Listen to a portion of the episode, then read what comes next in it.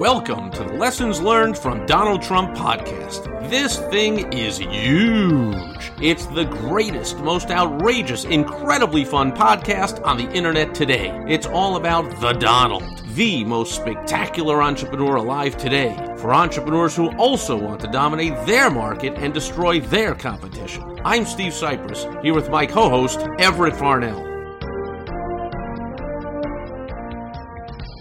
Welcome to another edition of the Lessons Learned from Donald Trump podcast. Steve Cypress here with my co-host, the one and only Mr. Everett Farnell. Steve, I am, as always, every week thrilled and excited to be making a huge impact with small businesses all across this great land from sea to shining sea. Huge. We don't hear that anymore. We don't hear that a lot. Huge.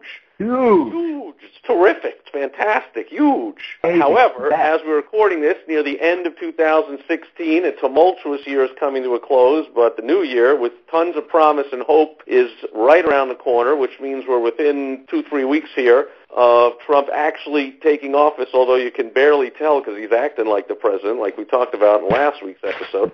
But this one, I want to talk about what he's been doing ever since the election. Maybe started the next day or two later, and he keeps he's still doing it, which is putting his team together. And he has a long way to go because all you see really in the public eye and in the press is the top people on his team, each cabinet member or the top leader of something. But man, he's got to staff thousands more people and hundreds of judges, and you know he's got to put sure one Supreme Court and one head of the VA and what, but he's got to put all kinds of other people into place. And so that is our lesson to be learned from Donald Trump this week. Is it pretty much goes without saying, right? Is you want to have the best team you can. So let's say you're an attorney. Well, you wouldn't want to have crappy paralegals or somebody answering the phone that can't book an appointment and get somebody in to see you if your your ads are working and or if you get a referral and people call and they don't book an appointment, come on. Well, what if you're a contractor? You know that you it's great to have great guys out in the field. You don't want to have bad workers doing shoddy work out in the field that's going to cause all kinds of problems later. But that's about as far as most business owners think is in the doing of the business. And I want all good people doing the doing of the business. But what about the behind the scenes, the stuff that really makes the business profitable, the working on the business? Do you have the best legal team behind you? Do you have the best accounting team? Do you have the best marketing team? Something we know about. Everett and myself, we are small business owners also, but we're also, we decided to become experts in marketing because that's, you know, where all the money is. So where all the competitors are, all they think about is how good their work is. We're getting all the jobs because we're doing the marketing. So I have to ask you, dear listener, you see Donald Trump putting the very best team he can in all aspects of his administration. How about you? Are you getting the best team in the front stage of your business, what people can see, and also behind the scenes? Are you doing both? You know, it's funny that you say that, Steve, because when I first started learning about marketing, when I first started deciding decided it was time, you know, I, I needed to learn how to. I, I mean, I've I've been doing sales for years, but I figured it's time to get to the to the next level, to get to the place where I could leverage that sales ability a little bit. I went out and found the best mentor, the best person to learn from that I could find. And I started studying their materials and I spent a lot of money on different programs and I bought their books and I, I kind of deconstructed what, what they were doing. And it's funny because I, based on that, based on that education that I got for myself, I wrote a sales letter.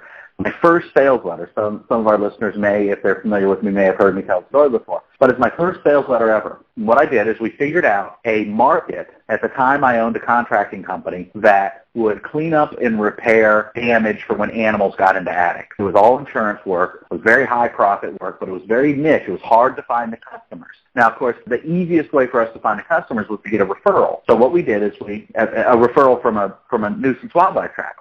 So what I did is I put together a five-page sales letter. We did a contest. We mailed it out to all the trappers in the state, or at least a good portion in our area. The punchline, without drawing out the story anymore, is that we made, this is profit now, we booked an extra $100,000 in profit in 30 days. Now, I will tell you, because it was insurance work, it took us a few months to actually realize those profits, but that's the nature of the business. We actually booked, we signed up enough people where we put an extra $100,000 in profit on the books in 30 days, and from that instant on, I was hooked. It was a done deal. I mean, I knew that this was the thing that I wanted to do.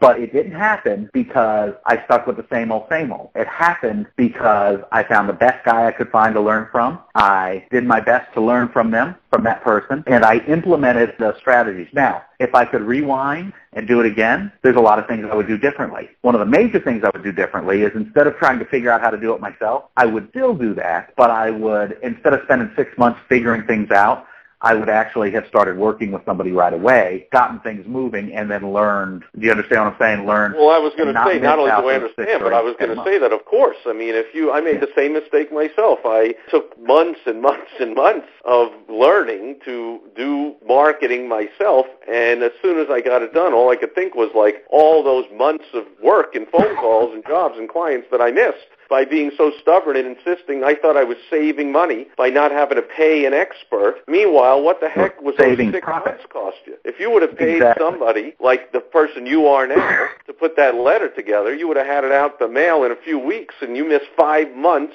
of money. Well, not only would I had it out in the mail in a few weeks, but here's the other thing: it very likely would have been better. So, Well, of course. so the Your the you you are now, your letter would have been better than the you writing your first letter ever, of course. So your first letter was a great success, but it was still your first letter, and how many people would really want to practice on themselves out there? And yet that's what they're doing. So the key is put the best team together, get the people, and don't listen to what anybody else says or thinks. Trust your gut as a business person. You see Donald Trump, and and some of the naysayers are starting to come around and go like, man, the guy has great instincts. You know, the guy. That's right. You don't. I don't think you get to be a billionaire unless you inherit it without great developing great instincts over 50 years of dealing with people and putting deals together and having deals fall apart and knowing the good and the bad and learning. Well, the same thing running your business. Trust your gut and go get the very best people and don't listen to if your your secretary says, "Oh, but I don't like that guy. Uh, I don't like that new foreman you hired."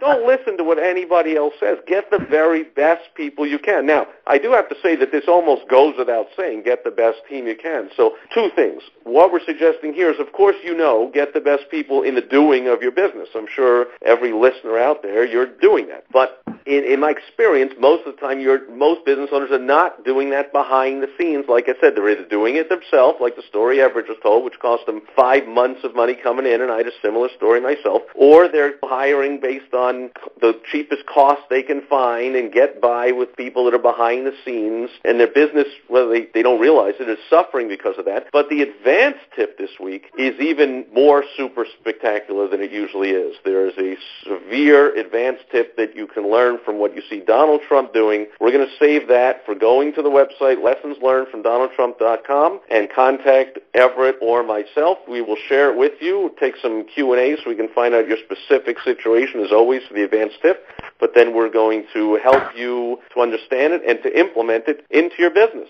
So pretty cut and dried this week, huh, Everett? I, I think so, yeah. And I got to tell you, the people who are taking the time to make a phone call and to schedule their call with us, and who are getting these advanced tips and putting them forward, are just finding amazing success. I, the people who are putting these tips to use, it's huge. What are you going to say? It's Yeah, amazing. we're getting some fun feedback. outrageous. To us, shouldn't be, but they're like, oh, they're shocked and surprised how well things work and how, you know, whoa, that really did work and blah, blah, blah. So, you know, give us a call. It's something we're offering as an extra bonus for you listening to the Lessons Learned from Donald Trump podcast. And once in a while, if we feel and you feel that somebody is a good fit to work with us, we actually can pick up some new clients from it too. So we don't mind doing it. Once in a while, it works into something long term, but in the very least, you're going to benefit in the short term. So that's about it for this week, unless uh, you have anything else, Everett. I, I think that's good. Pretty simple. Put the best Yeah. team behind you, in the front of your business, and behind the scenes. And for go- goodness sakes, it doesn't have to be us, but get the absolute best person you can find to help you do the marketing for your business because that's where all the money is. And if you do see Donald Trump putting his cabinet and advisors together, he says that. Look, I want, look at all the billionaires he's putting on the cabinet, and people complain about that. Like, oh, should he put broke people instead? He's like, I want the most successful people I can get, and you you ought to be the same way. That's one reason you're listening to the Lessons Learned from Donald Trump podcast to improve your business. So hopefully you take action on what we're teaching in this week's episode. And with that, we'll draw to a close and we'll be back next week with another episode of the Lessons Learned from Donald Trump podcast. Cheers. You've just listened to the most terrific podcast on the internet today. If you want to be a winner, like Trump, make sure you go listen to the rest of the episodes by going to lessonslearnedfromdonaldtrump.com. And join us next time. Unless you like being a loser, some people do, I guess.